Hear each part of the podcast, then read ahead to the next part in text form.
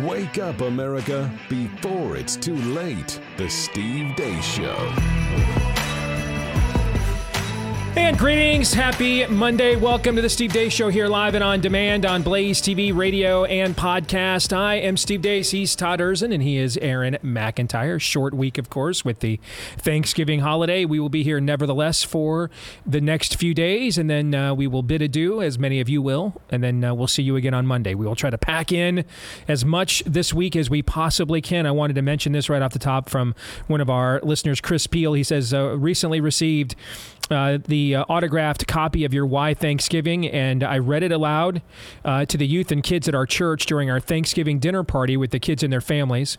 Everyone thoroughly enjoyed it, and a few were even educated. I had one one adult admit to me they were totally unaware of the pilgrims' d- true desire to leave for a new home, being because they were persecuted for their faith in God.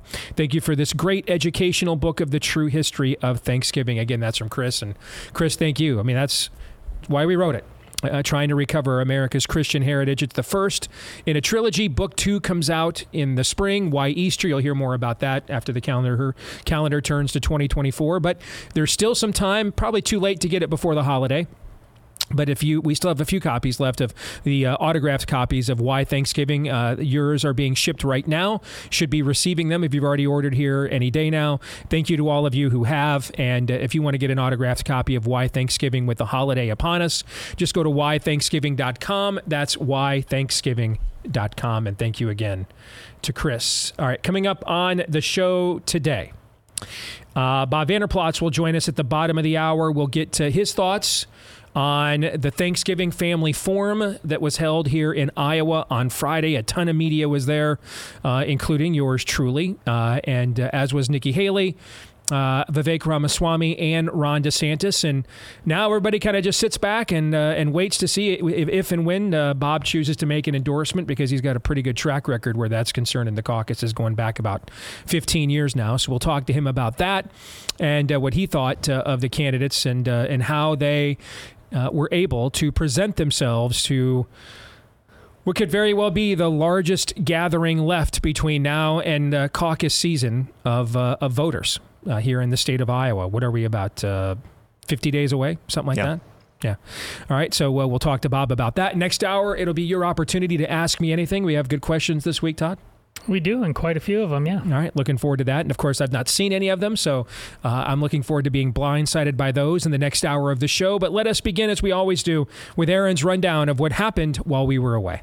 What happened while we were away brought to you by Viva la Libtard. The country of Argentina has a new president, and that's Javier Milei. Milei rose to fame in Argentina and amongst the very online right wing in America due to his incredibly brash rhetoric against socialism and leftists in his country.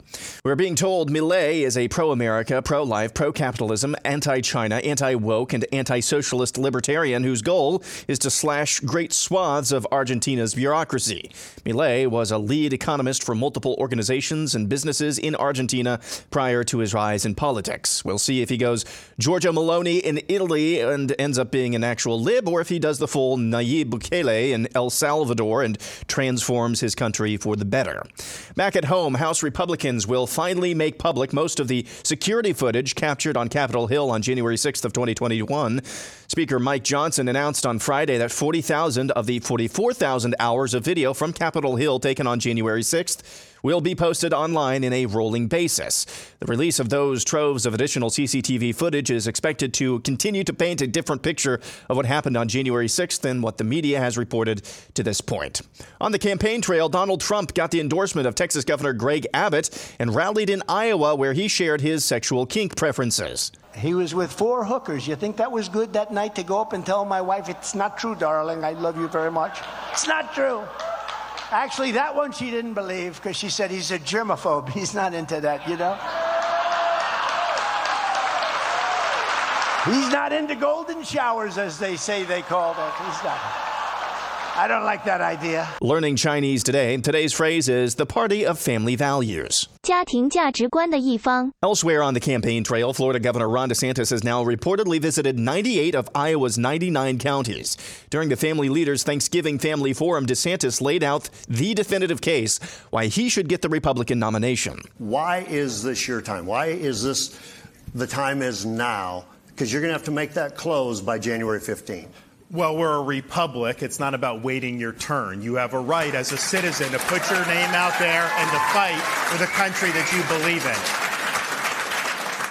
in. And we have uh, a situation in our country where we are in jeopardy of turning over to the next generation of Americans an America less prosperous and less free than the America we inherited. And if that's the case, we'll be the first generation of Americans in the entire history of our country to do that. My wife and I have a six, five, and three year old at home. Uh, we're not just going to sit idly by and watch the managed decline of this country. If we have the ability to offer ourselves as the leader to be able to get things done, we will do that. You compare uh, Donald Trump uh, with, with me. I delivered on 100% of my promises as governor of Florida. There wasn't a single thing I didn't deliver on. We delivered on right to life. We delivered on Second Amendment. We delivered on school choice. We delivered on getting rid of CRT and transgender ideology. We banned the surgery, transgender surgeries for minors in the state of Florida. We have a crime rate at a 50 year low because we've done things like authorize the death penalty for pedophiles. So, on issue after issue, I have delivered on these principles in a way, quite frankly, if you look at Donald Trump's uh, campaign in 16 and then compare his rhetoric now, he's campaigning on the things he promised to do in 2016 and didn't deliver. He said he would build a wall and have Mexico pay for it. That did not happen. We would not have 8 million people that Biden would have been able to let in if we had a wall that had been built. He said he was going to drain the swamp. The swamp is worse than ever. We have weaponized federal agencies and they are running amok. Uh, he said he was going to eliminate the national debt, uh, starting with COVID in particular. We have the worst fiscal situation this country's happened, 7.8 trillion um, on his watch. So I think we need somebody that's going to fight. And I think Donald Trump was somebody that came and said he'd fight for us, but we also need somebody that's going to win. Somebody that's going to win for you and win for your family. Back to international news, Israeli Prime Minister Benjamin Netanyahu is reportedly trying to quell an uprising from members of his government over his concession to send about two trucks of fuel per day into Gaza before securing the release of hundreds of hostages still held by Hamas. Netanyahu argues sending fuel to Gaza will stop the area's sewers from collapsing and furthering humanitarian crises. Some within Netanyahu's government argue that giving anything to Gaza before securing the release of hostages a mistake. The Israeli Defense Force has released a number of pictures and videos from within Gaza, purportedly showing entrances to the tunnels Hamas uses to elude the IDF and plan their next attacks. Some of those tunnels, according to the IDF, are indeed underneath hospitals, so there's that. Back at home, just another example of how far gone some universities are. At the University of Michigan, pro Hamas orcs attempted to storm the administration building on campus late last week, which houses high ranking school officials, including the school's president. I could show you three videos like this pretty much every single day now. Headline on CNN This rabbi says the fundamental threat in Israel is not Hamas. For those of you listening, this uh, rabbi has the hair of a woman and the goatee of a man. Apple and Disney are among a bevy of major companies to announce they'll no longer be advertising on Elon Musk's X after Musk pointed out last week that at least one anti anti Semitism media campaign perpetuated the myth that all anti Semitism comes from white people. The media then painted Musk's comments as perpetuating an anti Semitic conspiracy theory. We're doing fine here. And finally, this from the Babylon Bee. Government warns that with Elon owning a social media platform, they'll only control 97% of the media. And that's what happened while we were away. All right, Aaron's montage brought to you by our friends over at Birch Gold. We're up against uh, more government debasement schemes, more printing of money, more uh, government spending. Uh, more devaluation of the dollar. Uh, make sure that you are protected uh, and uh, and diversify into gold, which has stood the test of time, literally for eons, as a hedge against government debasement schemes, regardless of the form of government. All right, Birch Gold can help you there. They can help you open a gold IRA, and for every ten thousand dollars you spend with them by December the twenty second, Birch Gold will send you a free gold bar. So just text Steve to 989 898 to claim eligibility before Black Friday. To take advantage of this, you have to take advantage, you have to make sure you're eligible by Black Friday, all right? Birch Gold can help you convert an existing IRA or 401k into a gold IRA for no money out of pocket and you'll still get the free gold bars. All right, for every 10,000 you invest by December the 22nd, free gold bar. But you've got to register by Black Friday. So don't let this savings pass you by. Text Steve to 989 898 to get your free info kit on gold.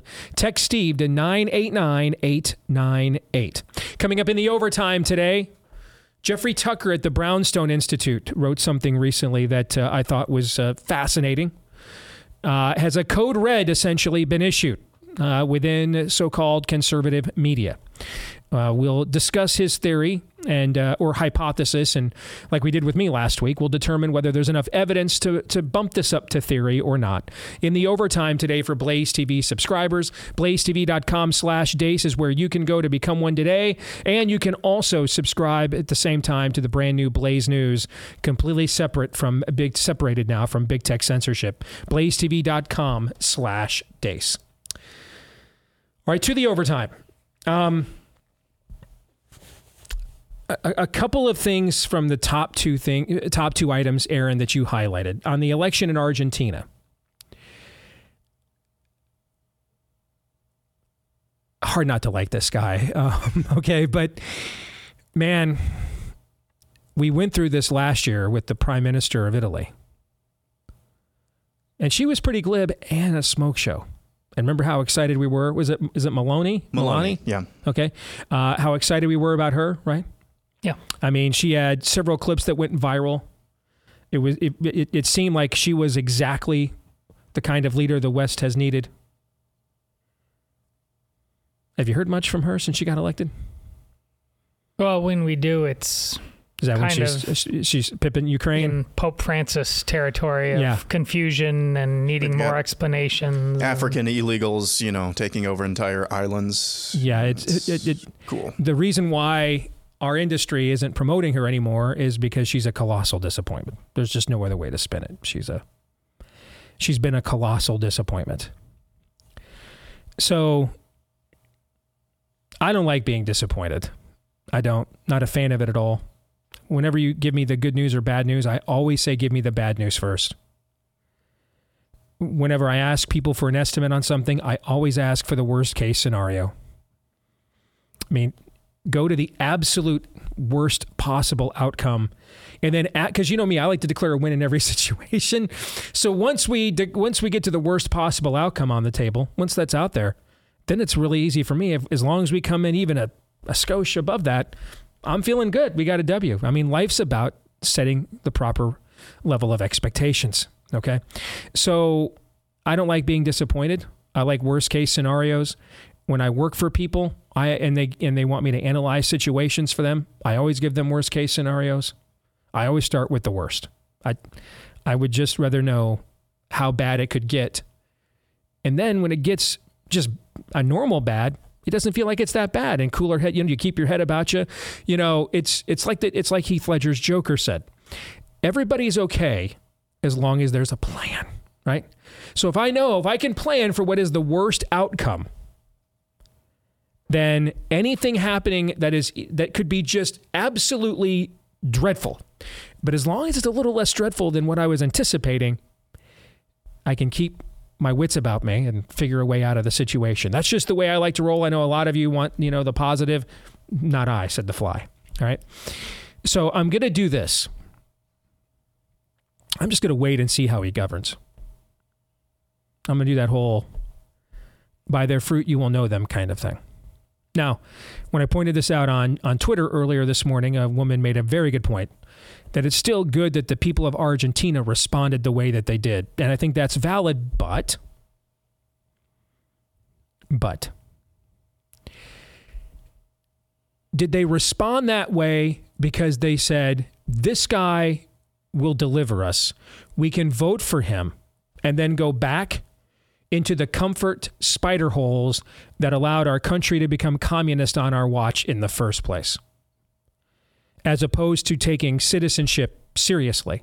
Because if this guy is who you hope he is, then he is going to need constant levels of engagement at regional and local levels. Because All those departments he said he's going to get rid of. yeah, can, I mean, You good? can you right now in Davos they're like, well, next virus is from Argentina. Okay? I mean, literally, that's literally what's going on right now, okay? So you can't just say, all right, and this is this is what made Brexit so tempting. I can lobby a protest vote and then I'm good. I can go right back to the pub, right back to the soccer match.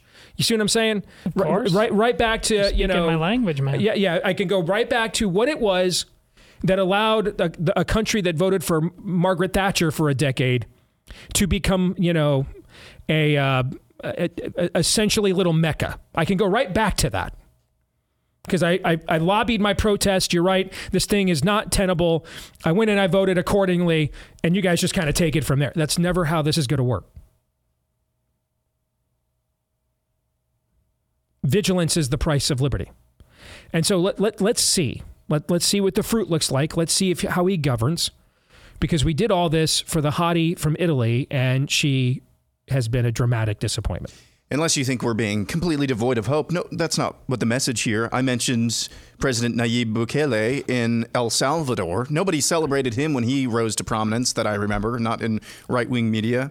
But you see what he's done. He's completely humiliated the criminal underworld of El Salvador. Their murder rate has basically dropped, I think, by over 100, uh, over uh, 50%. I, it's crazy what he's done. So there is a path there. There is an example of actually winning and doing something good and positive. So just got to wait and see. On the release of the January 6th footage, I have I have two thoughts on this. Number one, um, Speaker Mike Johnson should get a lot of credit for this, so we will give it to him. Now, there is a part of me that thinks, well, after he decided to completely cave on on on the budget and give Democrats everything they wanted, this is kind of his makeup to us, is to release all this footage. And even if that's the case, it, I'll give him credit for this. At least he demonstrates that, that, that a makeup was required. So, you know, I just wrote a piece for The Blaze this week, which was written before he made this decision, written and published before he made this decision, saying that essentially when it comes to the budget, he's just what we got from John Boehner and Paul Ryan. And that was true It is. and it remains true. But John Boehner and Paul Ryan would not have done this. Like they wouldn't have they wouldn't have felt like they had to g- give something back to the base. They would have, you know, um, just just keep screwing the base and, and carry on. Basically, I mean, they'd have looked for new ways to screw the base. So that is some form of a paradigm shift that I do think we should acknowledge. Fair? Yeah, I'd still like more details. Like I said, if the, the on the budget specifically, look at there's a lot of hack Republicans, and it may have been impossible. We, I'd still like to know, name names, why. I mean, what? Thinking if they if they screwed you, if they said we're no, there's no way we're letting this happen, Mike. You think they're not going to keep being those people down the road? It's just time to expose the whole rot. So that's my only thing I'd still like more of on the budget specifically. But other than that, yeah, you, th- we would have never gotten this from those two. So I, I that. I mean, man, we're looking for scraps. So okay, No. I think it's, Um, I think it's know, the- more than scraps. Okay, I don't think it completely is cancels out screwing us on the no, budget. yeah, this getting but I this do is think not a scrap, okay, but we are starving. Yeah. This is yeah, it's somewhere. my- be, it's somewhere between a placation and a solid meal. somewhere. It's standalone. Yeah. It's it's more it's huge to Okay. get all it's our right to have this footage. That's true, I'm not too. saying that's scra- I'm just saying the way we contextualize oh, because of how low our expectations are. Yeah. Gotcha. Gotcha. Yeah. The operative phrase in this story, in my mind, not to be, again, completely just uh, devoid of any optimism here, it's going to be released on a quote, rolling basis. So there's still room, there's still room to be screwed here. Yeah, does he follow through all the way to the end? So, this is thought number two that I have.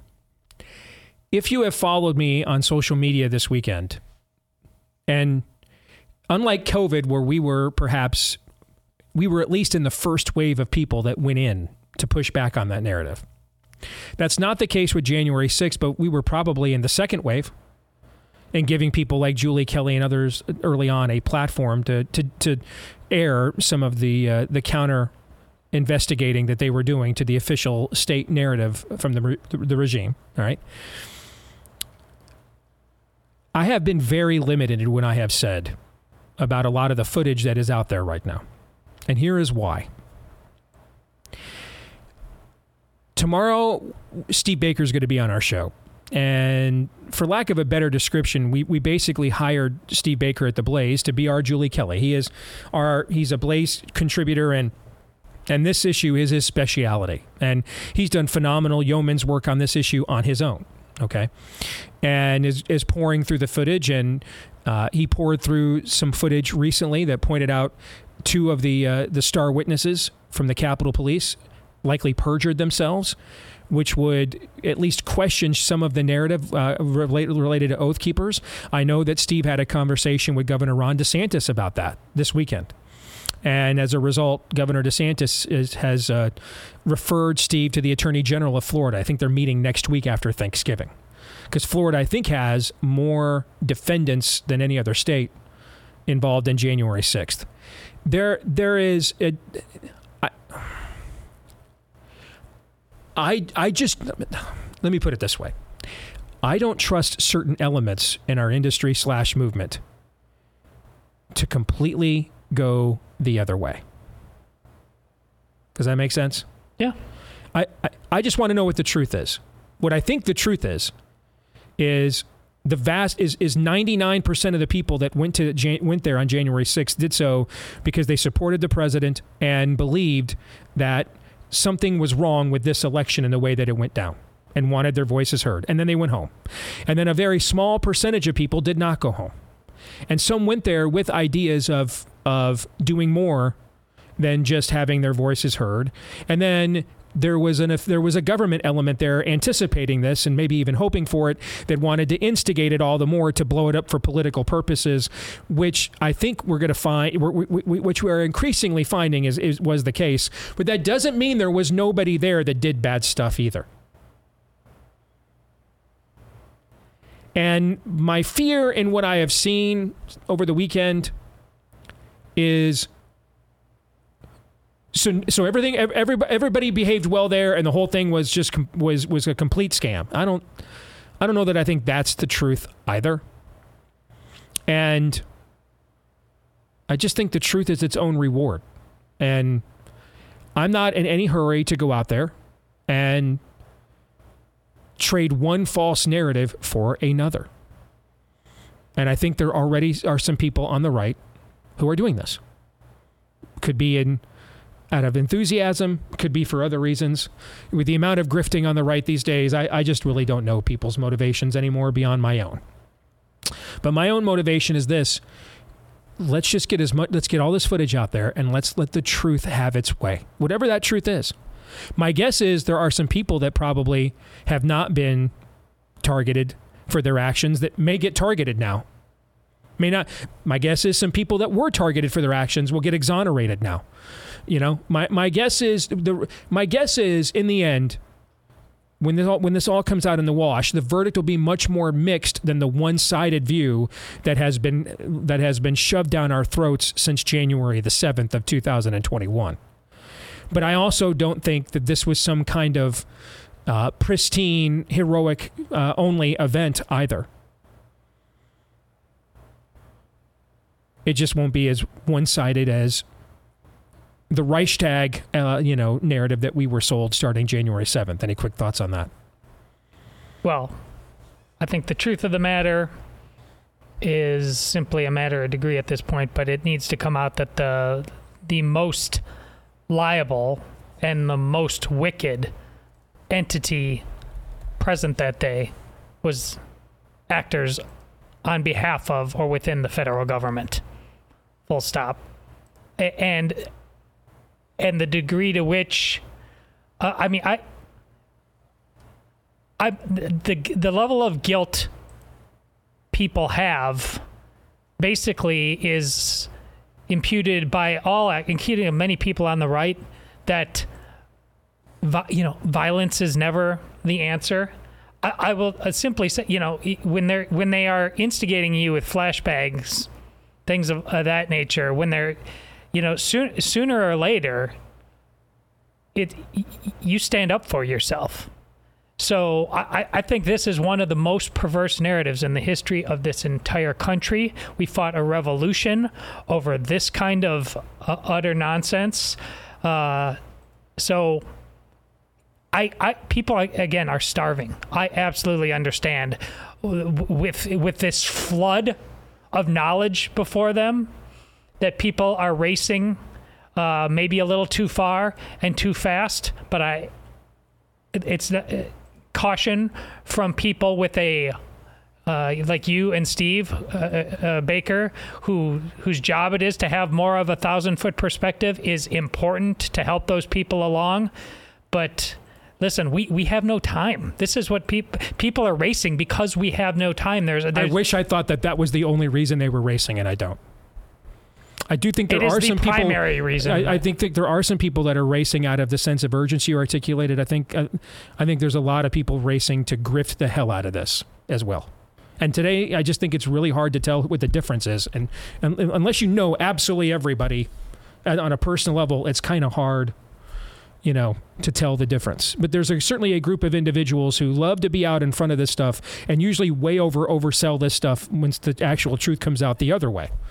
And I, I just saw a bunch of that over the weekend. I agree with you, though, to your other point that, um, go ahead. I'm just. Here's the problem. We never we have no balance. They Correct. exist because of the lack of oxygen in the room for everybody else, the normies, who just say that we, can't, we just can't. The, you, the comfort you talk, can we race back to that? No, we can't. You won't be a citizen. You won't stand a post. You won't demand something better. That then these these grifters are always going to have a place to live. Always. Here's my here, and here's why I think this is important. If we if we if we go with the grift and don't let the truth come out, we are going to walk right into another one of these false flags later on. Yeah. That's that's the thing. We have to understand the full truth of what happened here. Even for even the people who deserve to go to prison for their actions, we need to know. We need to know who the good actors are, who the crisis actors are, who the bad actors are. To immediately jump from one false narrative to another will just set us up to walk into another false flag, in my opinion. So this is not, uh, it's a big deal to prove and expose that this was not the attempted insurrection that it was billed as and has been billed as for the last almost three years now. That is a big deal. I'm wondering though, what is the level, what's the red line of what could come out of this that will cause a critical mass of people to demand action from whoever? And then what's the plan? What, what's the nuts and bolts of the plan? What, what is our end goal here with this footage? Is it to get the people who are rotting in prison on trumped up, trumped up BS in many cases charges out of prison? How do we accomplish that? I don't know.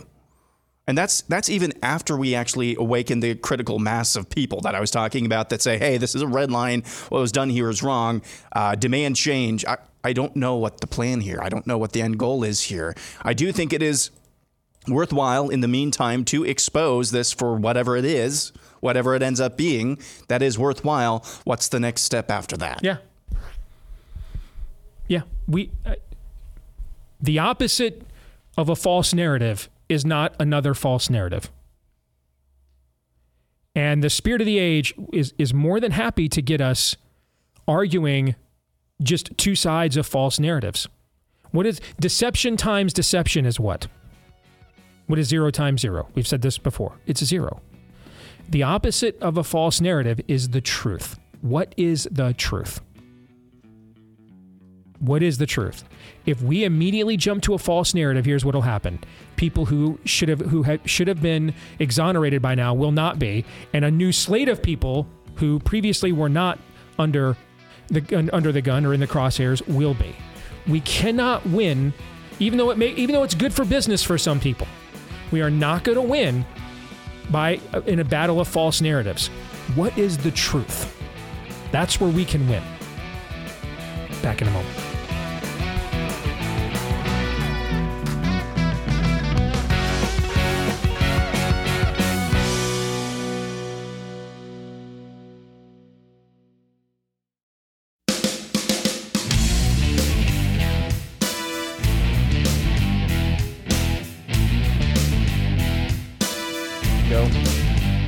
Back here on the Steve Deace Show with our friends over at Patriot Mobile for a decade now. They have been on the vanguard of building the parallel economy, which is coming at a snail's pace. But thankfully, one place where it is fully available and realized is with your mobile phone. One product we all pretty much need in this day and age here in modern America. And now you can go with Patriot Mobile, their outstanding customer service team. You can switch to any of the major networks anytime you want when you're a member of Patriot Mobile for free. And you no longer have to give your money directly to people who hate you. Instead, you can give it to America's only American mobile phone company left. They support all the same values that they do, and they have a great product as well. If you want to make the switch today, first and foremost, if you're a veteran or first responder, let them know, and they've got extra ways to say thank you for your service when you go to make the switch. And for the rest of us, you'll get uh, a free offer. You'll get a free activation with the offer code Steve. Free activation with the offer code Steve when you go to patriotmobile.com slash Steve. Again, make the switch today at patriotmobile.com slash Steve, or you can call them at 972 Patriot. Let's welcome in Bob Vander Plaats from the Family Leader. And on Friday, they had their Thanksgiving Family Forum. Three of the Republican presidential candidates were there. This will probably be the largest gathering of, uh, of Iowa caucus voters, uh, at least one of them, uh, depending on what kind of crowds uh, Trump and DeSantis get down the stretch, uh, that we'll see between now and what is it, uh, 49 days from today? January 15, whatever that is. Yeah, I think that's in 49 days, I think, seven weeks from today, uh, the Iowa caucuses. And um, I want to start with your overall thoughts on the candidates and um, and and what stood out to you the most about each one. Well, it's a good question. You know, the first thing that stood out is that uh, they were all relaxed. Uh, obviously, it's a different setting. Todd and I were talking about that before it came on the show, but it's a different setting. They're not at a debate stage, they're around a table. Uh, they're sitting fairly close to each other, shoulder to shoulder. Uh, they understood the rules that uh, it's not about talking against each other. It's about what are you for? What makes you the best candidate? Why is this your time, so to speak? And, and probably what stood out, and I, I put it out uh, on a tweet, Steve, is um, for Vivek Ramaswamy, here's a guy that's 38 years old, exceptionally bright, articulate, says a lot of things that we want somebody like him to say. But where he said, I'm looking for somebody to be a role model in the White House again. He said, I'm 38 years old. I haven't had a role model, and I want my kids to have a role model. I think then he argued why he and Apoorva, with their two children, would be a role model for the country and for the world. Uh, I think at times we forget about the statesmanship role. We get so focused on the CEO role, which is the prime minister if you're in England. Uh, but you forget about the king and the queen, the statesmanship role. In America, we combine both of those. So I was glad that he brought that up. Uh, for Ambassador Haley, again, I thought she did exceptionally well. She's articulate. She's been governor. She's been uh, the ambassador of the UN, uh, but really gave her an opportunity to clarify for herself, you know, where she at on the sanctity of human life. Because after the Miami debate, I did hear some pushback, and I read an op ed of a pro life person that I really regard and respect of saying that sure sounded like a pro choice answer.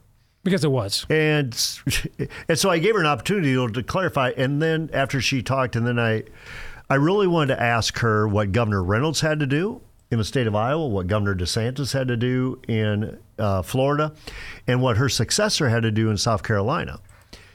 Would you have signed a heartbeat bill if you were governor of South Carolina? And she's right away said she she definitely would have signed a heartbeat bill.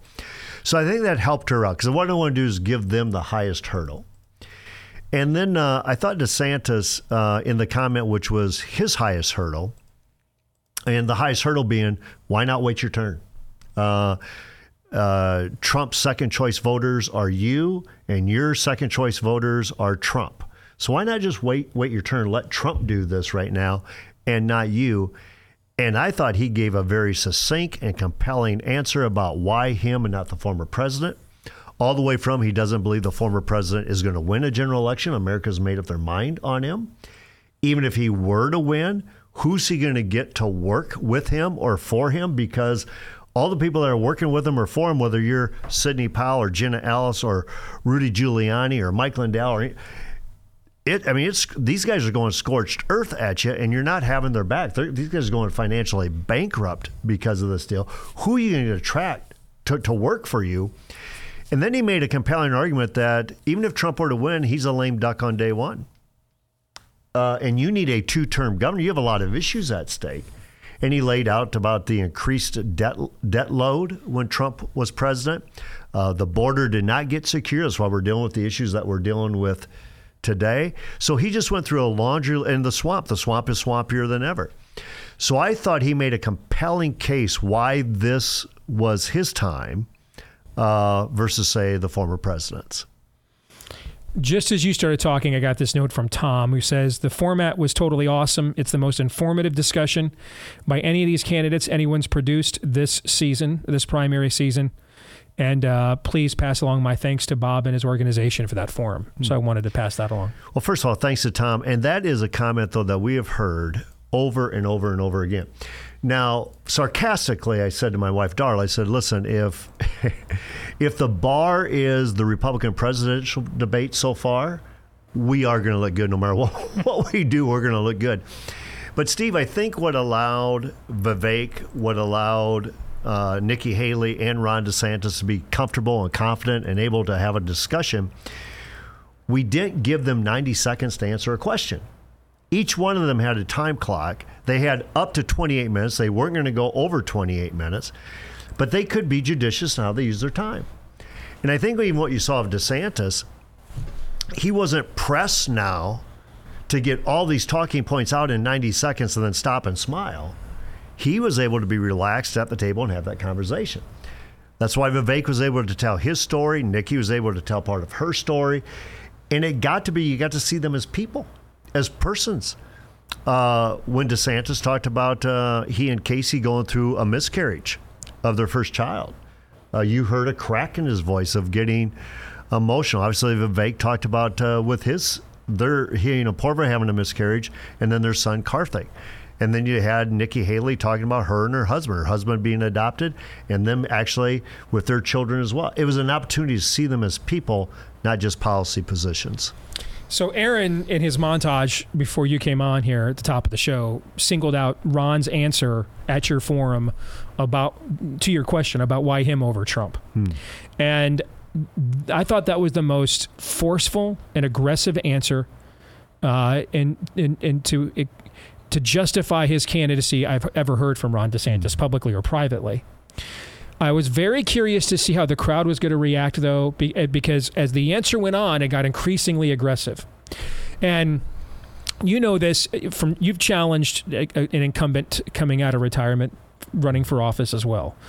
There is a line where you're you're you are talking largely to a group of people that are used to voting for this individual. Mm-hmm. And so what is the line where yeah, you're right, you're right and then they kind of roll their eyes and like okay, come on. Okay. You know what I'm saying? You're laying mm-hmm. now we're laying it on thick. And so I I, I was curious cuz in my view I thought Ron was coming right up to that line and I was and I was listening intently to see how the room was going to respond because I would guess almost everybody in that room, unless they have a media credential, has voted for Donald Trump at some point in the last couple of elections, either in a primary or, or certainly in a general election. Fair, and that was perhaps the most. Uh, enthusiastic and repetitively enthusiastic responses he received the entire time and that I, I was struck by that what did you think in the moment Well, I've got to be honest with you. Uh, being at the table, and I'm the one who asked him the question, um, but I almost got a little bit uncomfortable. I thought, okay, this is the Thanksgiving family forum. We're at a Thanksgiving table. But what I saw there, and I saw the audience's response, I mean, they, they gave an enthusiastic response to what he was saying. But, Steve, I thought you saw him cross a threshold there where I've been making my case to Iowa, I've been making my case to the American people. Right now, I'm going to close the sale. I'm going to close the sale to some people who need to make a decision. And I'm telling you what, that forum moved more than one, two, or three, four, or five people who were going to be in the Trump camp because I've heard from them in regards to they really felt the case was made by Nikki, by Vivek, and by Ron DeSantis why the former president probably is not there for. And so to see that happen, but I think it also goes to the indicator we've talked about before. Iowa's typically bro- broken late. They always break late. And so that's what I saw there, Steve. I saw a guy saying, I'm trying to make the case to you. Now I'm going to close the sale. All right. We, we can't have this be like, because I agree that overall I thought everybody in their own way performed rather well or related rather well. But we can't have this be like uh, the Big Ten Network's uh, bus tour of the of the teams in the in the summer. All right, everybody's great, everybody's better. Someone's going to suck, right? Not the entire Big Ten's not going six and six, Yeah. right? So someone's going two and two and ten. Mm. Someone's going three and nine. Mm. Someone's going twelve and zero. Someone's going eleven and one. All right. And so there had to be moments there that were disappointments. For me, Nikki Haley saying to referring to my truth in a room of, of evangelicals, I thought was bold move, Cotton. I thought that was one, but but there had to be moments where people were like, where you were like, okay, I don't know how that's going to play in Peoria. Well, I I think you know part of when you get to say uh, Nikki saying my truth. That's what uh, I also pressed her then about would you sign a heartbeat bill or not? Because if it's my truth versus your truth, that's a pro-choice response in a with a pro-life question. All right, so could that answer the fact, given who she is trying to cater to? Basically, Nikki Haley's base are, is, is the John Kasich base, and people who want to beat Trump but hate DeSantis because he's actually he's actually a right winger. Did she help herself to that base, saying, "Hey, yeah, I'd sign a heartbeat bill because that's one of the reasons why those people aren't donating to DeSantis because he signed a heartbeat bill." I, I think she did. I think she, um, matter of fact, I heard that. Uh, people, again, liked Nikki Haley. One is she comes off with a, the right demeanor, but she's also very accomplished. No, I mean with the, the donor class that she's catering to. Did they want to hear that she was going to sign a heartbeat bill? Well, that that would be up to her and the donor class. As a matter of fact, a lot of that donor class is not supporting the family leader. So yeah, that's not so necessarily that's our crowd. probably Yeah. not Yeah. the bridge. But you know, even with uh, Vivek, and I think Vivek was was ready for the question about um, we don't share the same faith. Uh, you know, I'm a Christian. He's a Hindu. Uh, you wear a cap that says truth. So, what's the origin of truth? How do you discern it? Uh, this is the Pontius Pilate question to, to Jesus what is truth, so to speak? And he went to a lot of the shared values. Now, again, that all sounds good, but to this base, they understand there's a, there's a more of a foundational level here. Uh, regarding Israel, which I asked all three candidates about, and the question on Israel wasn't so much what or how, but it was why. And the reason I wanted to ask why, you got anti Semitism all over this country. College campuses, you look at Europe, the anti Semitic references are way up. And to me, what what that's getting to is that we don't understand why anymore. And frankly, although they all answered it adequately, I thought there's one missing element. And the missing element was just a simple, you know, this is good versus evil. Oh, this is right versus wrong. I mean, take a look at this. I, and so the biblical understanding of it was really, really good. I thought DeSantis put that out as well as being a strategic ally that Nikki brought out as well. And I thought Vivek saying, you know, listen, the reason we stand with Israel is because it's in the best interest of the United States. So we wanted to go a little bit deeper, say, on the nation of Israel. How did you think this event and and you can even throw in the governor's endorsement the previous week. How do you think the events of the last couple of weeks have shaped how this uh, how how things look here in Iowa now going down the stretch? Well, I think it's what Iowans do. Uh, our Thanksgiving Family Forum has always been kind of a pivotal moment. Uh, we saw it with Rick Santorum in 2011, where he was at 5%, and just a few weeks later, he wins the Iowa caucuses. And nobody saw that coming. Okay. I give a lot of credit to the Thanksgiving Family Forum more than my endorsement. I think a base that was ready to make up their mind made up their mind. Uh, I think in 2015, I think Ted Cruz, we talked about this before, was just kind of stagnant at that 7 8% mark. After the Thanksgiving Family Forum, again, not so much because of my endorsement, but a base that was willing to make up their mind made up their mind. And I think what you see here as well, this is the last large gathering where all three will be at together in Iowa, unless the RNC does the right thing, says we're going to have a debate in Iowa. But um, it's the last large gathering, at least of our base, that's going to see all three of them together. And I thought it was cr- crucial that you got to compare and contrast the individuals giving their responses up there together. The nonverbals with each other, as well as the, it, it just makes all the difference. People got to compare and contrast. So now, is this base ready to make up their mind? I think what I saw after the forum, people are changing their mind. I just had, before I came in here, two pastors uh, notified one of our members of our church ambassador network. They changed their mind after the Thanksgiving Family Forum.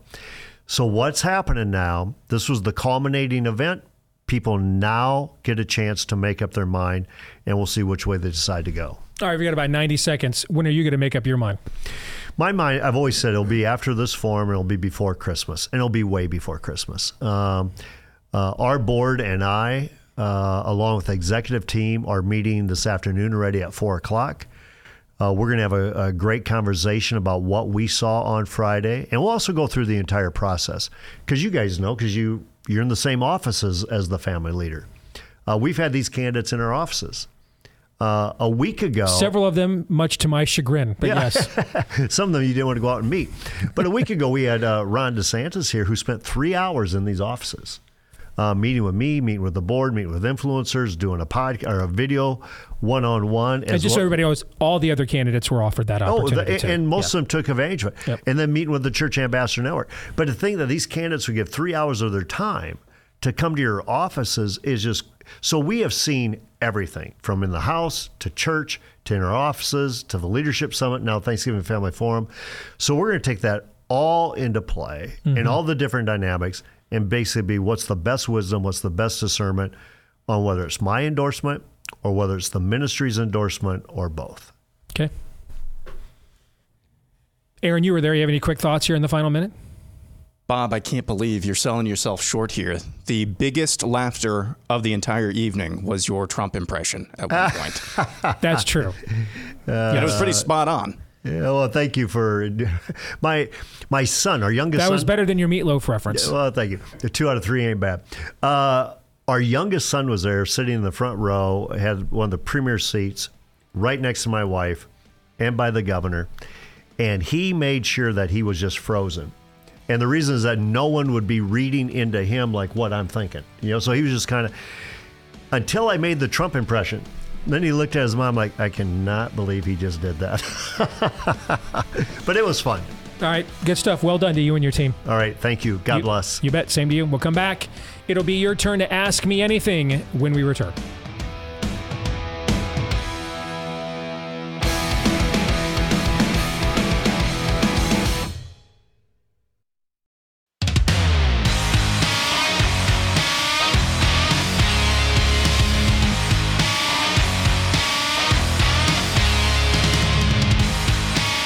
Greetings back with Hour 2 live and on demand on Blaze TV, radio, and podcast. I'm Steve Deace. He's Aaron McIntyre. He's Todd and You are you.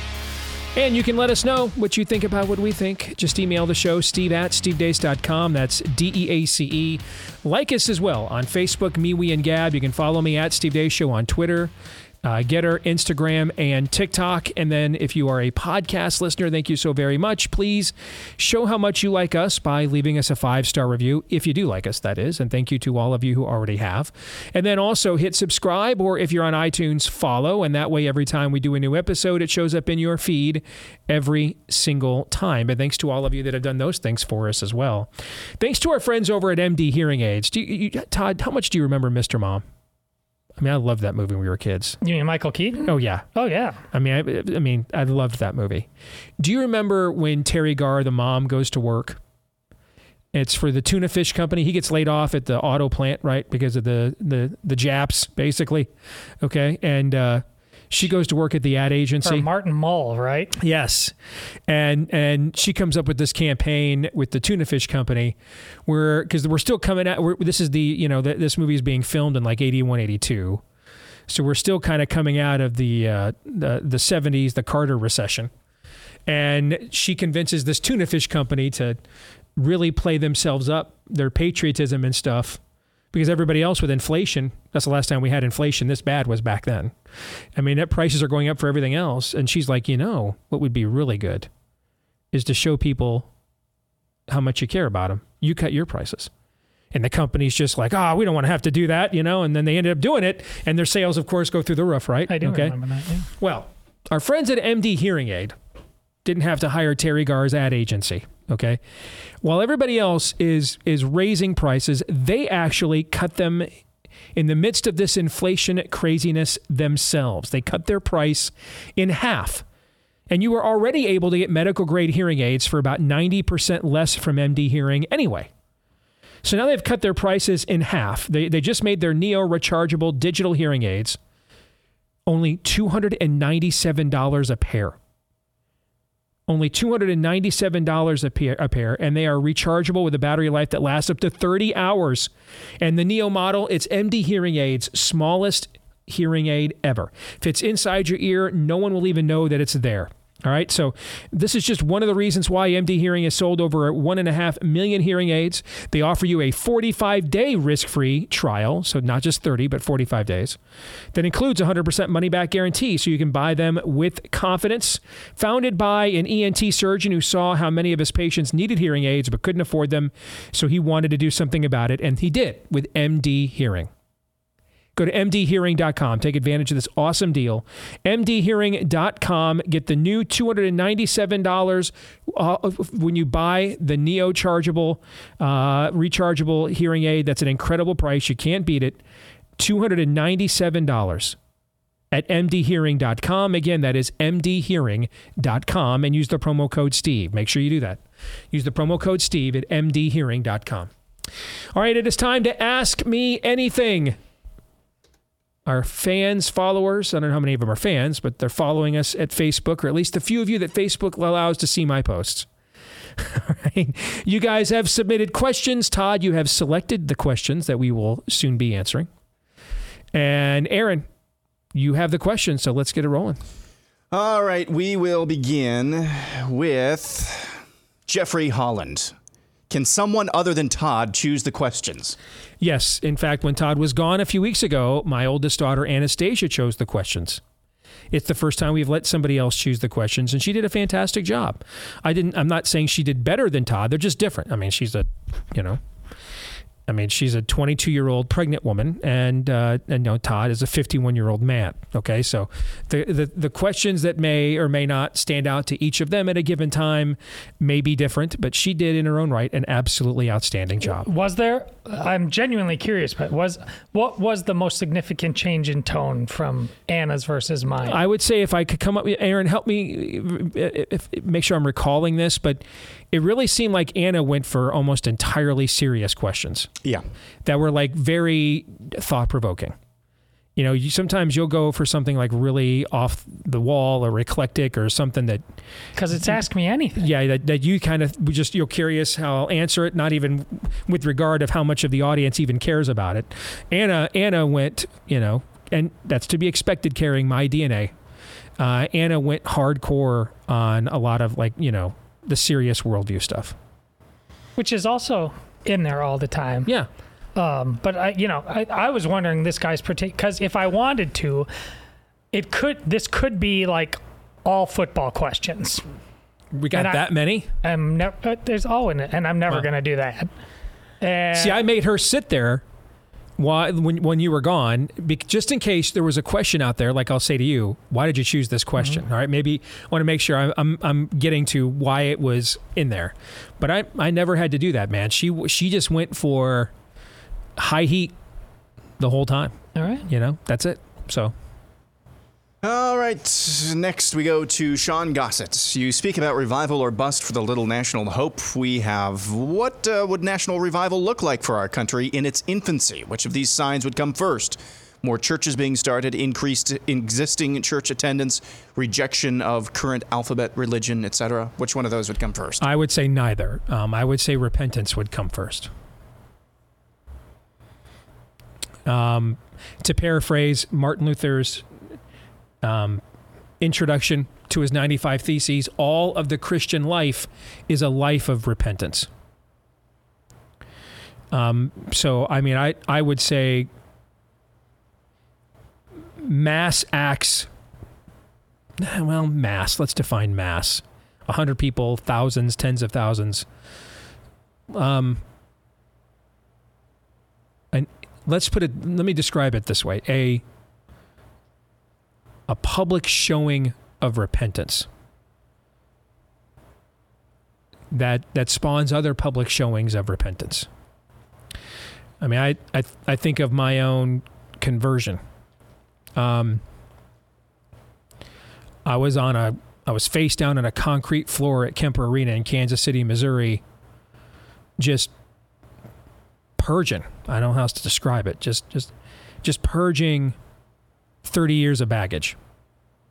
I was 30 years old, purging 30 years of baggage. And a lot of that was in the form of tears. So I, I, I think repentance.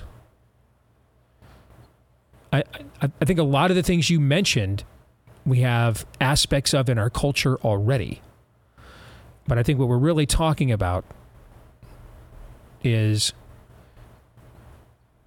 a not insignificant and in, and when you're dealing with 330 million people, that could be two percent of the population. I mean, one percent of, of 330 million people is 3.3 million people. That's a lot of people. That's almost the entire population of the state of Iowa. Okay, so some significant displays of repentance, I, I would say, would be the first signs of revival. Excellent question. Yeah. Next, Jim Heron says, "Steve, uh, can I run my idea and see what you think?" The no. left. Next question. I'm just I'm just kidding. Go ahead. Um, Go ahead. I'm just uh, the left is at its maximum power, but it's at its nadir of credibility. It will fall, and perhaps soon. This is why debates between different camps of the right are more important than debates about left versus right.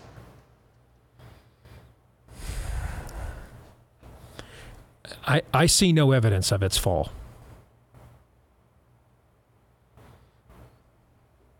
That's I, I, I just it's, he didn't say fall. He said nadir of its credibility. doesn't wasn't the next sentence. This is why debates between I thought the next sentence was this is why it, it will Oh, fall. it will pra- fall. Yeah, okay. yeah. I I just I don't I don't see any evidence of this. Um, I mean, we're we're going through a primary where a bunch of people are tweeting out no amnesty for who did this to us during COVID, and then in the very next tweet, Donald Trump for president. We're going through a primary where people are saying I was vaccine injured, and then right after that, Donald Trump, who gave me my the vaccine that injured me, for president. I, I, I don't see any evidence that they're. Um, in, in fact, I'm going. We're going through a primary right now where a guy that e- everyone was singing their praise, his praises, because of the fact that he destroyed the left in a state. Then he ran for president and threatened their meal tickets, and now he's either uh, a neocon cuck or just doesn't even exist at all. Okay, I mean, if, if you're flat out paid to lie for Trump, you'll go to the you'll go to that. You know, you'll you'll play the Alex Bruesewitz, Laura Loomer card. Everybody that's just not flat out paid by him, but has a vested interest in um, him succeeding and wants to maintain some shred of credibility, has just decided to act as if Ron DeSantis was never born. After you know, um, him uh, for the last three years. I, I just don't see any evidence that they're about to collapse at all. I, I don't. Which is weird, though, because I agree with the last part of your statement. I 100% agree with it. Um, and why do I agree with it? Because I have a biblical worldview the focus of the scriptures there, there there is a percentage of the scriptures that focuses on destroying the arguments against a biblical worldview but even within the with even contained within the book that is perhaps the most devastating takedown of worldviews other than a biblical one, Romans, there is plenty of focus on internal credit, internal accountability and credibility. Judgment begins in the house of God first. Why do you call me Lord if you do not do what I say? Have no fellowship with, with the darkness, instead, expose it. Um, take the the log out of your, your own eye before you worry about the speck of dust of your brothers. I mean, accountability works inside out in a biblical worldview, not outside in. Doesn't mean it has nothing to say about the outside world, has quite a bit to say about it. But ultimately, the biblical worldview says there's no point for the outside world to hear what we have to say about what it has wrong if we don't know why we're right and are not producing a testimony that that signifies this. So for that reason, I agree with you. And this is why I go back to the Candace Owens Ben Shapiro thing. I, I don't have a home, really. I don't.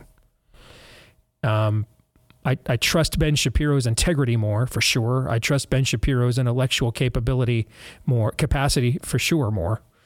On the other hand, he's way too institutional and I much like Candace, I would, I mean, I, would be more like Candace in the questioning of narratives. I'm just fine questioning every narrative. She's not. Um, when the narrative question gets to the comes to the uh, the you know uh, the perimeter of Donald Trump's uh, political uh, ambitions, she stops questioning. So, um, I I don't. You know, I, a biblical worldview doesn't permit me to do that. It doesn't say, "Hey, because you have a seat at somebody's table,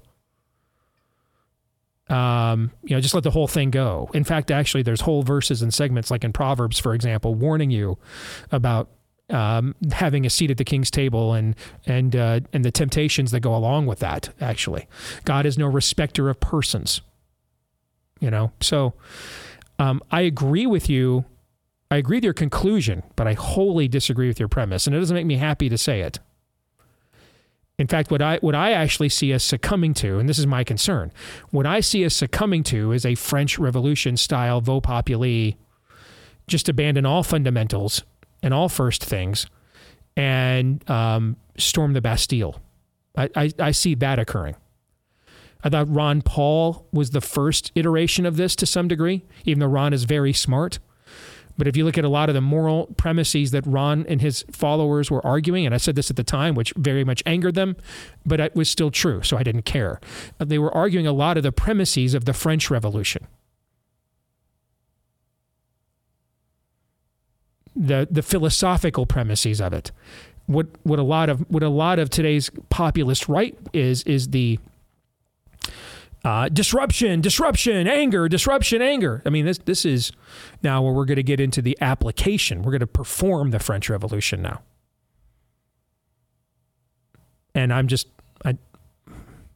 I mean, I, I, I guess I'd prefer the French Revolution to the Bolshevik Revolution if those are my choices, of course. But I don't know that either one of them, frankly, is the kingdom of God in the end. I mean, the Bolsheviks ended by taking over a church called the Kremlin, and you know and, and, using it as the capital of a godless state. The French Revolution ended with let's get rid of uh, statues to Mary and put up for the put up statues to the goddess of reason and bring out the priests and have them go first in the guillotines during the reign of terror. I I just you know I'm not sure which I don't know that either one of those comports necessarily with a biblical worldview. Is that answer confusing enough? Oh, it elaborated, but yeah, I'm two for two on the heavyweight, serious questions. Yeah. So, anybody want to add face. to what I? Anybody want to add to what I just said? Did I? Did I? Did I? Did I? It doesn't mean he has to agree. Did I sufficiently answer his question? Yeah, I agree. Yeah. Okay. Yeah. Okay. Next, Jarrell Watts says, "Do you take time out to sit and watch any of the Thanksgiving Day parades?" Man, I, I when I was a kid, I loved watching the Macy's Thanksgiving Day parade, and um, it was kind of in our home the official countdown to Christmas, and waiting for Santa to show up at the end was a big deal. And Miracle on 34th Street is one of my favorite movies, period, but certainly in my top 10 of Christmas movies. I try to watch it the last few years, man. and it and it's just where are the floats? A lot of it is lip synced music performances like ever before and really gay, you know, and it's just like I don't know. So if eh, if the last few years is any indication, I will try to tune in for a little bit on Thursday and end up tapping out for all the reasons I just said. It it just seems like, you know, it's not what it used to be either. Uh, next, go to Sean Eric uh, with a question I actually have as well. I can't get uh, a straight answer to this question. Is Nefarious going to be released on 4K ultra high definition Blu ray? And if so, when? I've been holding off on bl- buying the Blu ray disc uh, because I wanted to watch it on 4K. You know, I don't know the answer to that question myself. And as someone who's got 4K capability at his home, I, I don't know the answer. Um, would you expect the executive producer of the film to know these things?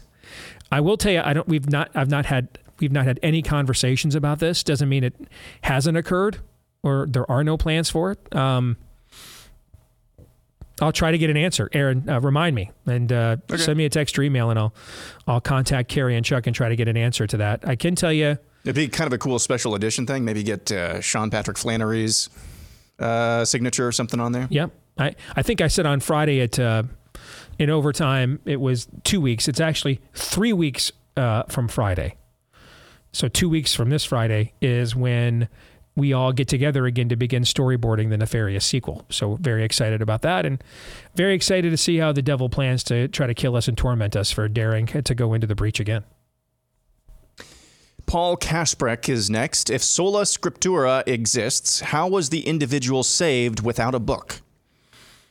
I I think you need to clarify this question. I, I first of all, I don't believe that uh, people are saved by the Bible. They're saved by the, uh, the resurrection of Jesus Christ, that and His atoning work at the cross.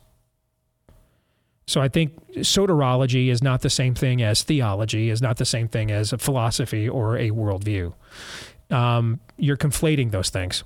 I mean, ultimately, what sola scriptura is proclaiming, uh, it's part. Actually, sola scriptura is part of the five creeds of the Reformation. Okay, um, sola Christus. There is no uh, atonement for sin that satisfies the wrath of God other than Christ. So that addresses the salvation question um, sola gratia, which is that uh, by grace alone you have been saved through the free gift of faith, lest any man would boast. That's Paul's words in the New Testament. So uh, gr- the grace of God is a free gift we do not earn, it is given. Okay. Uh, sola fide, uh, that we are justified by faith alone. Okay, and now this is where we get into the Protestant and Catholic arguments is on sola fide and on sola scriptura. The other three, Sola de Gloria, Sola Christos, Sola Gratia are not things Catholics and Protestants disagree with. It's the other two. But Sola Scriptura does not is not about salvation, it's about authority. Sola Scripturis is the is the Sola Christos and Sola Gratia speak to salvation. That salvation is an act of God's grace and and it is it is it is precipitated by Jesus being the propitiation for our sins, which makes grace available. That's separate from the question of sola scriptura. Sola scriptura is a question, this is why you have heard me say for, uh, for all the years that Todd and I have worked together on this show, that the primary argument between Catholics and Protestants is not theological, it is ecclesiastical. It is a question of authority. If you do not, if you reject sola scriptura, then extra biblical teachings that are not explicitly found in the scriptures, but come from the church, you will view them as authoritative.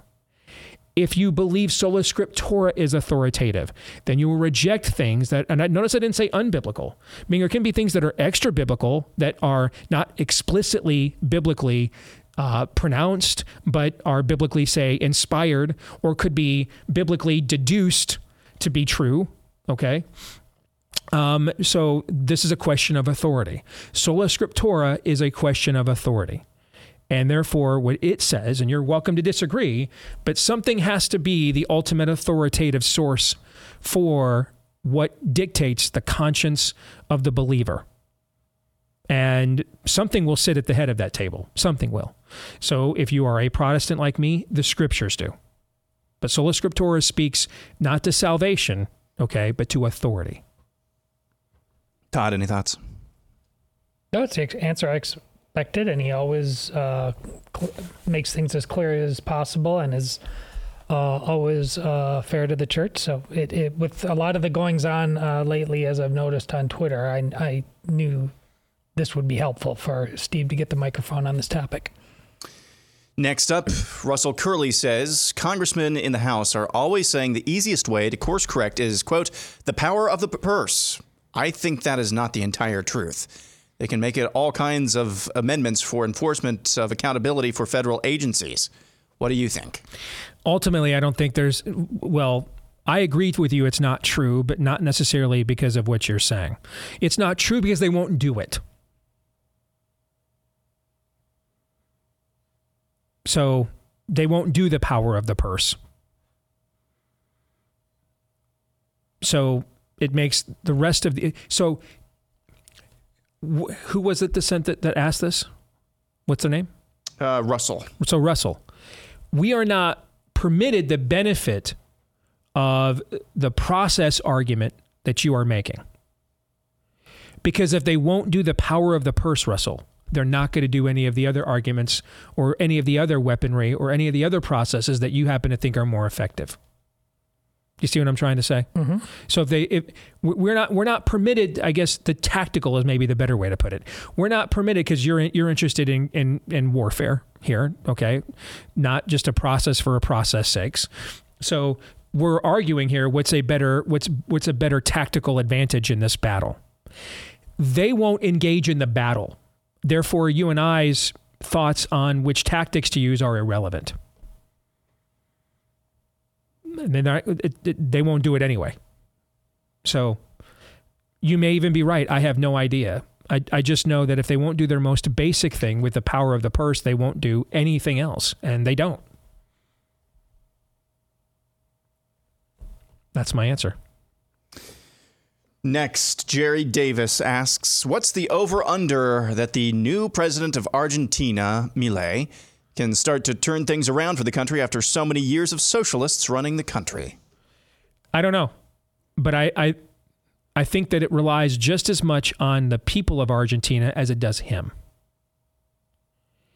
Because let's say some of this is showmanship.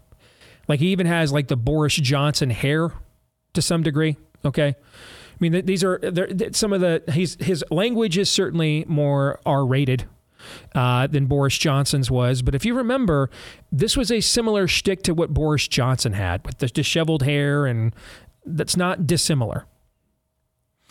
Um, Boris Johnson live up to that rhetoric? No, no, no. It was a colossal disappointment, in fact. So, if he's if if if he's tempted to pucker, it will require the accountability of the people for that to not take place. If he is a true disruptor, and here's what I mean by this. You can use you can use words as a disruptive force to get you power. But the ultimate force of disruption is the acquisition and then wielding of power. If it's just words, as it was too often for Trump, frankly. If it's just words, that may get you power. But then the ultimate disruption is the wielding of that power. That is the ultimate disruption.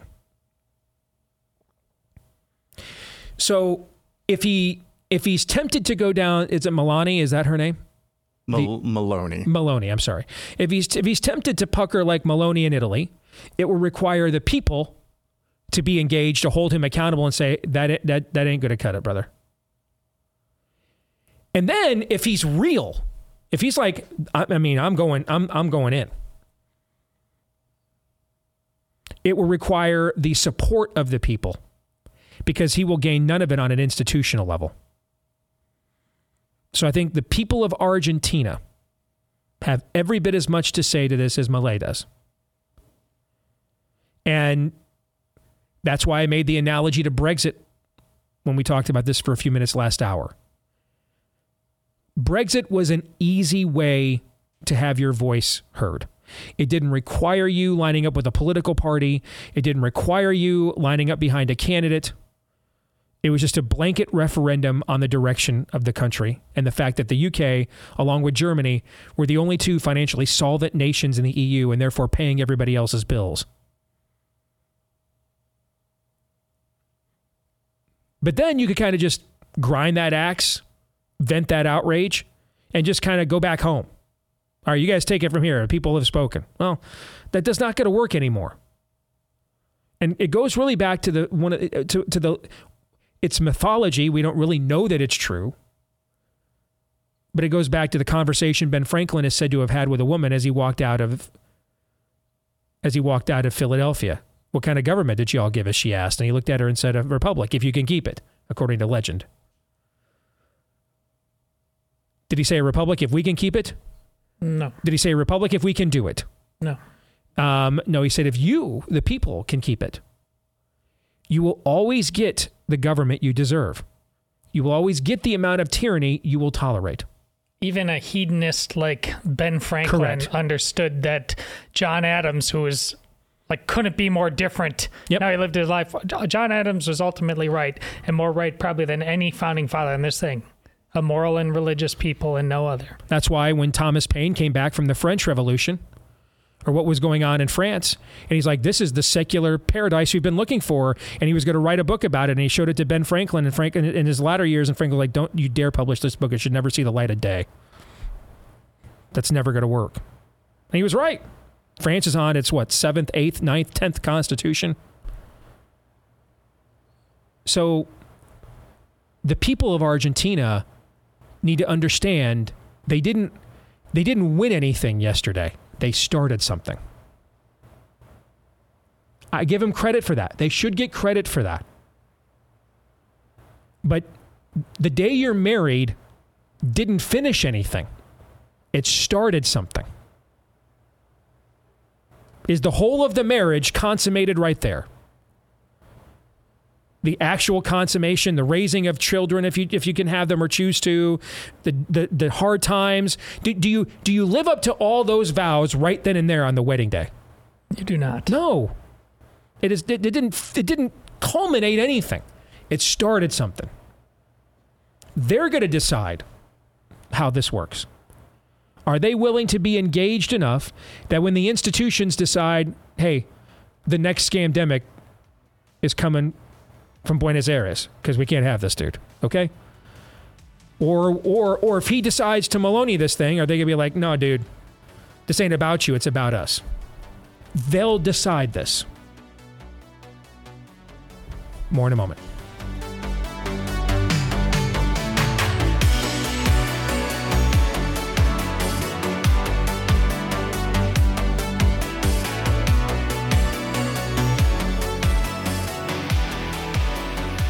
So, if you get together with the family this week and you are looking for a good movie to watch, one that uh, isn't cheesy, isn't cringy, but also has a powerful story of redemption, check out uh, the movie The Blind about our colleague here at the Blaze, Phil Robertson, his life story, uh, his uh, the great work Christ did in his life. It is told in pretty raw, vivid detail, but it's also extremely well done, extremely inspiring. I loved this movie. Uh, the the they did a phenomenal job telling Phil's story, and you can now get access to it without having to give money to Apple or Amazon. Give it to us instead. Uh, visit blazetv.com slash the blind. Visit blazetv.com slash the blind. This is the first time we have ever offered a theatrical grade film to our audience here at the Blaze. Uh, blazetv.com slash the blind. That's blazetv.com slash the blind. I promise you, you will not regret it. The movie is really, really good. All right, let's get back to Ask Me Anything. Aaron. Next, we go to Michelle Vandergrift Jansen. Obviously, our society as a whole has delighted in sinful ways, especially sins of the flesh, over the past 50 years, which has brought us to this dire state. Why do you think there are no church leaders calling for mass repentance? I, I don't know. I just, I don't know that I would say there are no church leaders. I'm sure that there are some. There's just, there's just not many. And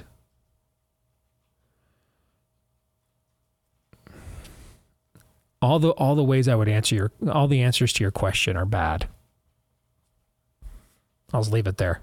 I mean, all, all all the answers to your question are bad. The church has failed the country, frankly, collectively as an institution.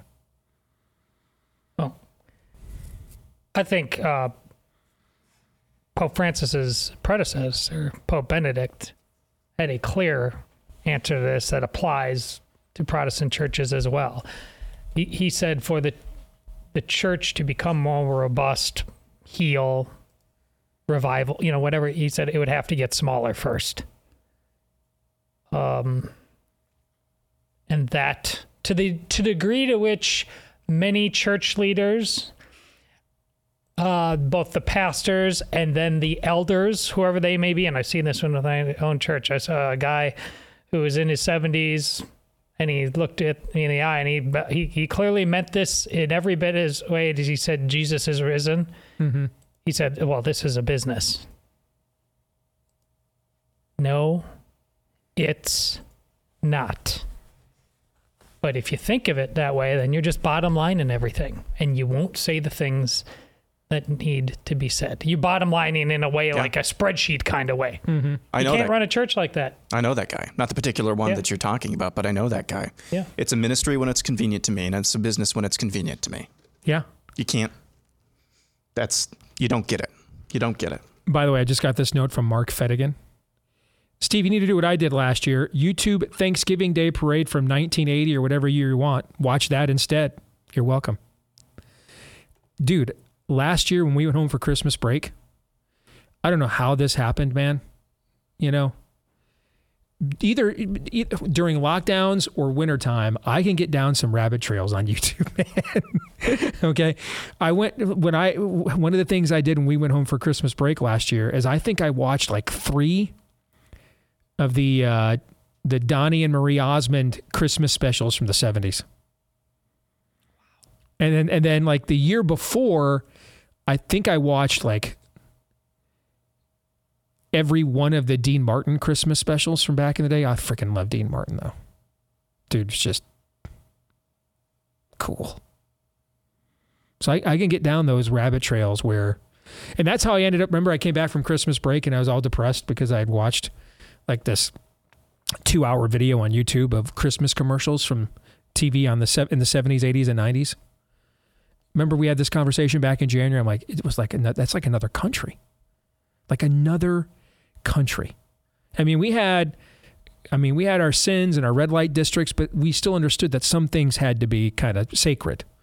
Some things, you know, the old magic had to be somewhat preserved. Not everything was derelict. Not everything was, you know, sacrilege. We, we, we didn't yet have, we had the desire to indulge our flesh in those eras too, but not the desire to just let it run amok and just overcome every aspect of the culture yet, right? Okay. And there's like none of that reverence and everything when you see the stuff that we see out today, uh, or very little of it, you know? And it, watching those commercials, man, it was like a different country. Yeah. Yeah. Because you know why? It was a different country. It was a different country. Yeah. Thank you for the suggestion, though, Mark. I like it. Next up, Christopher Bates says, How does one inspire people to seek the truth without looking like Don Quixote tilting at wind, uh, windmills? I, I think, and I, I give this answer in, into this kind of a question a lot because it's, it's the only one I have, and I think it's the best one. In general, I, I wouldn't say it's the it it's not the only thing, but in general, the best argument for what you believe is the way that you live what you believe. I mean, if it if it doesn't have credibility with you, I don't know why anybody would be interested in why it would have credibility with anybody else. And I mean, I just got a text from a longtime buddy of mine. Uh, you know, we we got saved together basically. And he sent me a text saying my wife just served, served me divorce papers. It, it's not it's not about being perfect. Nothing's perfect. All have sinned and fallen short of the glory of God. But, you know, are we seeking to get back up off the ground when we fall? Or we just stay down? You know, uh, when we get off the narrow road, are we at least clumsily finding our trying to find our way back, or do we just stay lost? Okay. You know, and I think all uh, really the best argument you you have for anything is the a demonstration of the credibility that that argument has with you. And if it doesn't, then I mean you can be as eloquent as you want, but ultimately you won't be as effective as you want to be. So that that's always you know how do I reach my family? How do you know how do I get them to pay attention? Or how do, like you just said, how do I avoid tilting at windmills? And that, by the way, I'm not making the argument. Um, there's there's a, a a classic line that has been completely bastardized in modern times: "Preach the gospel and use words if necessary." I mean the the the two individuals that inspired slash wrote most of the New Testament are Christ and Paul. And they were very fond of going to places and preaching out in the open. They didn't just have some do gooder ministries. And people like, wow, you guys just seem like you got it going on. Tell me more. No, I mean, they openly confronted the spirit of the age everywhere they went and out in the open. But so there is a there there needs to be an emphasis on that. But in our day and age, if if particularly the more emotional we get as a people and the less philosophically driven we are, the power of your philosophical argument will be ignored if you're unable to make an emotional connection.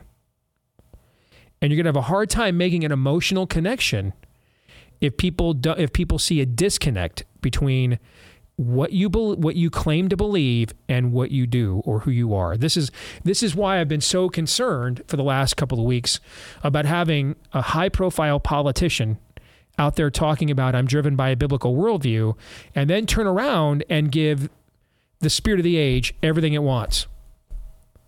Because by virtue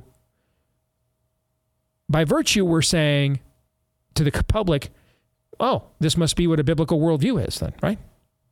Yeah. Yeah. Is that is, is and is that is that what a biblical worldview is? You give evil whatever it wants. Absolutely not. No, it's not. No. There, uh, there's one thing about this that I find interesting, and it it's it's first part you you have to unpack Don Quixote a little bit.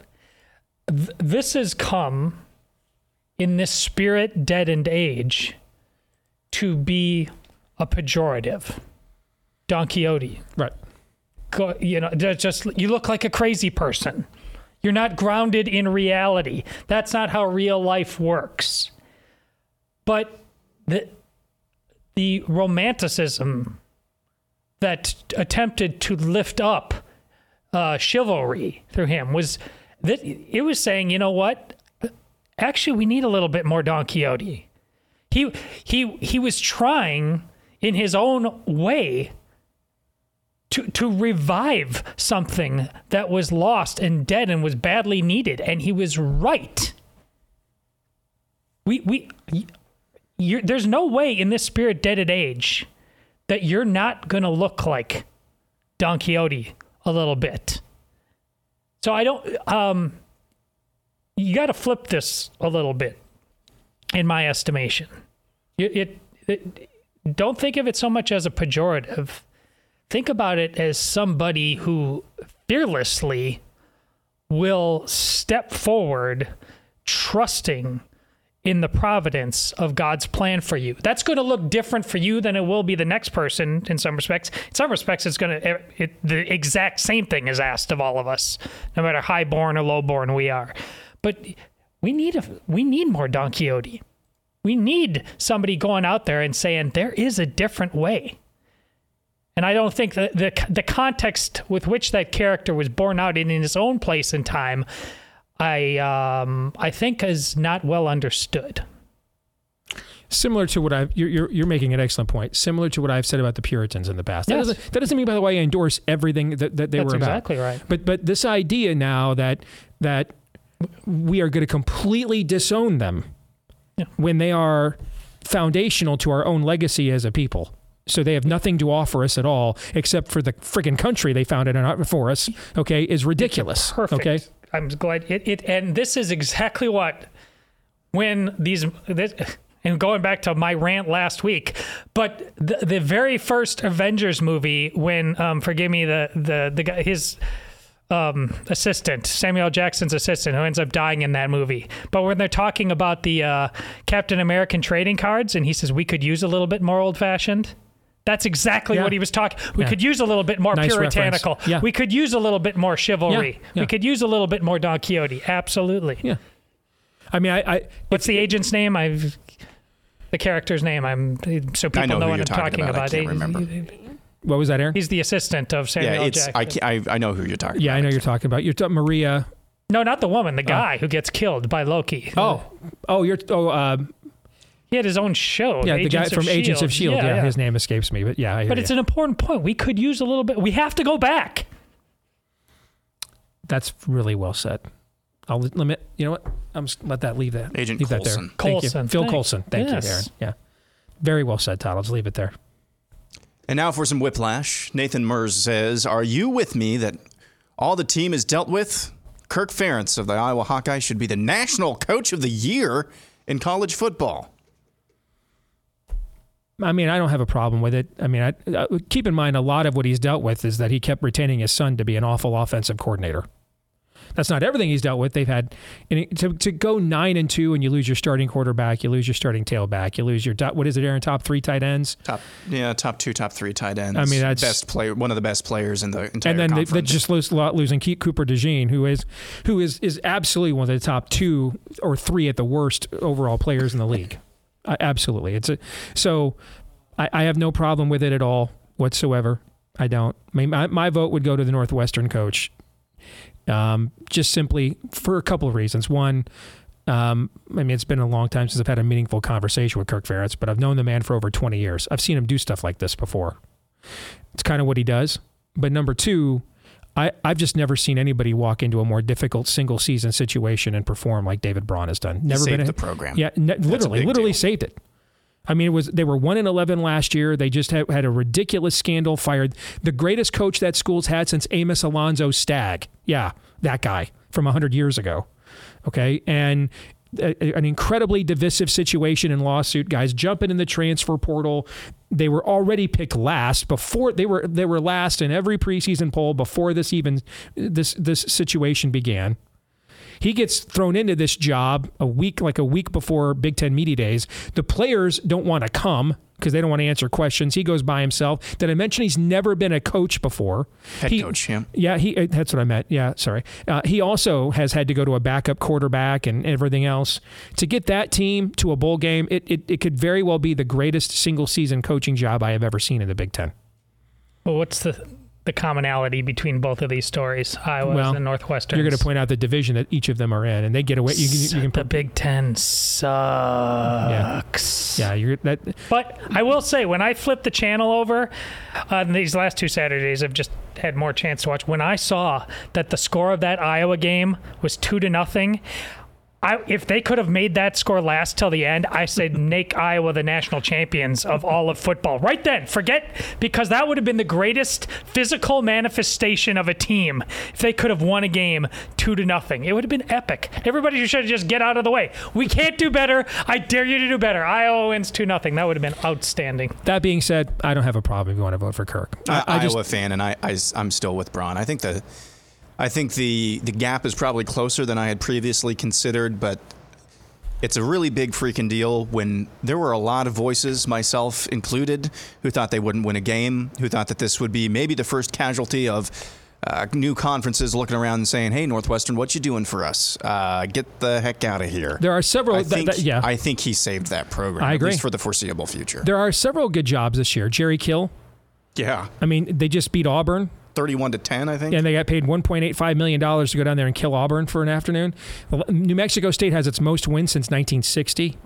You look at the job Kalen DeBoer has done at Washington. He's now 8 0 against ranked teams as the head coach uh, at there with the Huskies. I mean, there there are there are numerous really good uh, coaching jobs. How about the, the job Jeff Brohm has done at his alma mater at Louisville? Um, and there, there's a there's a lot of really good jobs this year, and there is every year. And then there's a lot of very disappointing jobs too. All right, you want a serious question You or bet. not so serious one to be to, to end with? We've got less than a minute here. Uh, so All right, not let's so do serious. let's do not so serious. Steve Graham says, "Have you ever wondered where all the Palestinian flags came from on such a short notice of a protest? Maybe Target." Oh, dude, That's a good Yeah. question. That Ask is- me anything. That is a that's a very good question. He gets it. He does. He does. Any final thoughts for we're out of here, gentlemen? Well, I don't know. Did I You did okay. did I live up to whatever standard was There's no embodied standard. In, I- in, in, I There's just no competition. There's no, no- Anna just has Your butt does oh, not I don't. look it- big. she didn't Todd. bring up. I didn't even think about Anna until you brought it up. But like, what was? Uh, it, there seemed to be like a pretty. I thought I was living up to the. Ask me anything, anythingness. Yeah. So I don't know. If I had a problem with it, I wouldn't have you keep doing it. So you're good. Oh, I Okay. wasn't worried. I was curious. Okay. We're going to stick around and do overtime for Blaze TV subscribers for the rest of you. See you tomorrow. This is Steve Deace. on the Blaze Radio Network.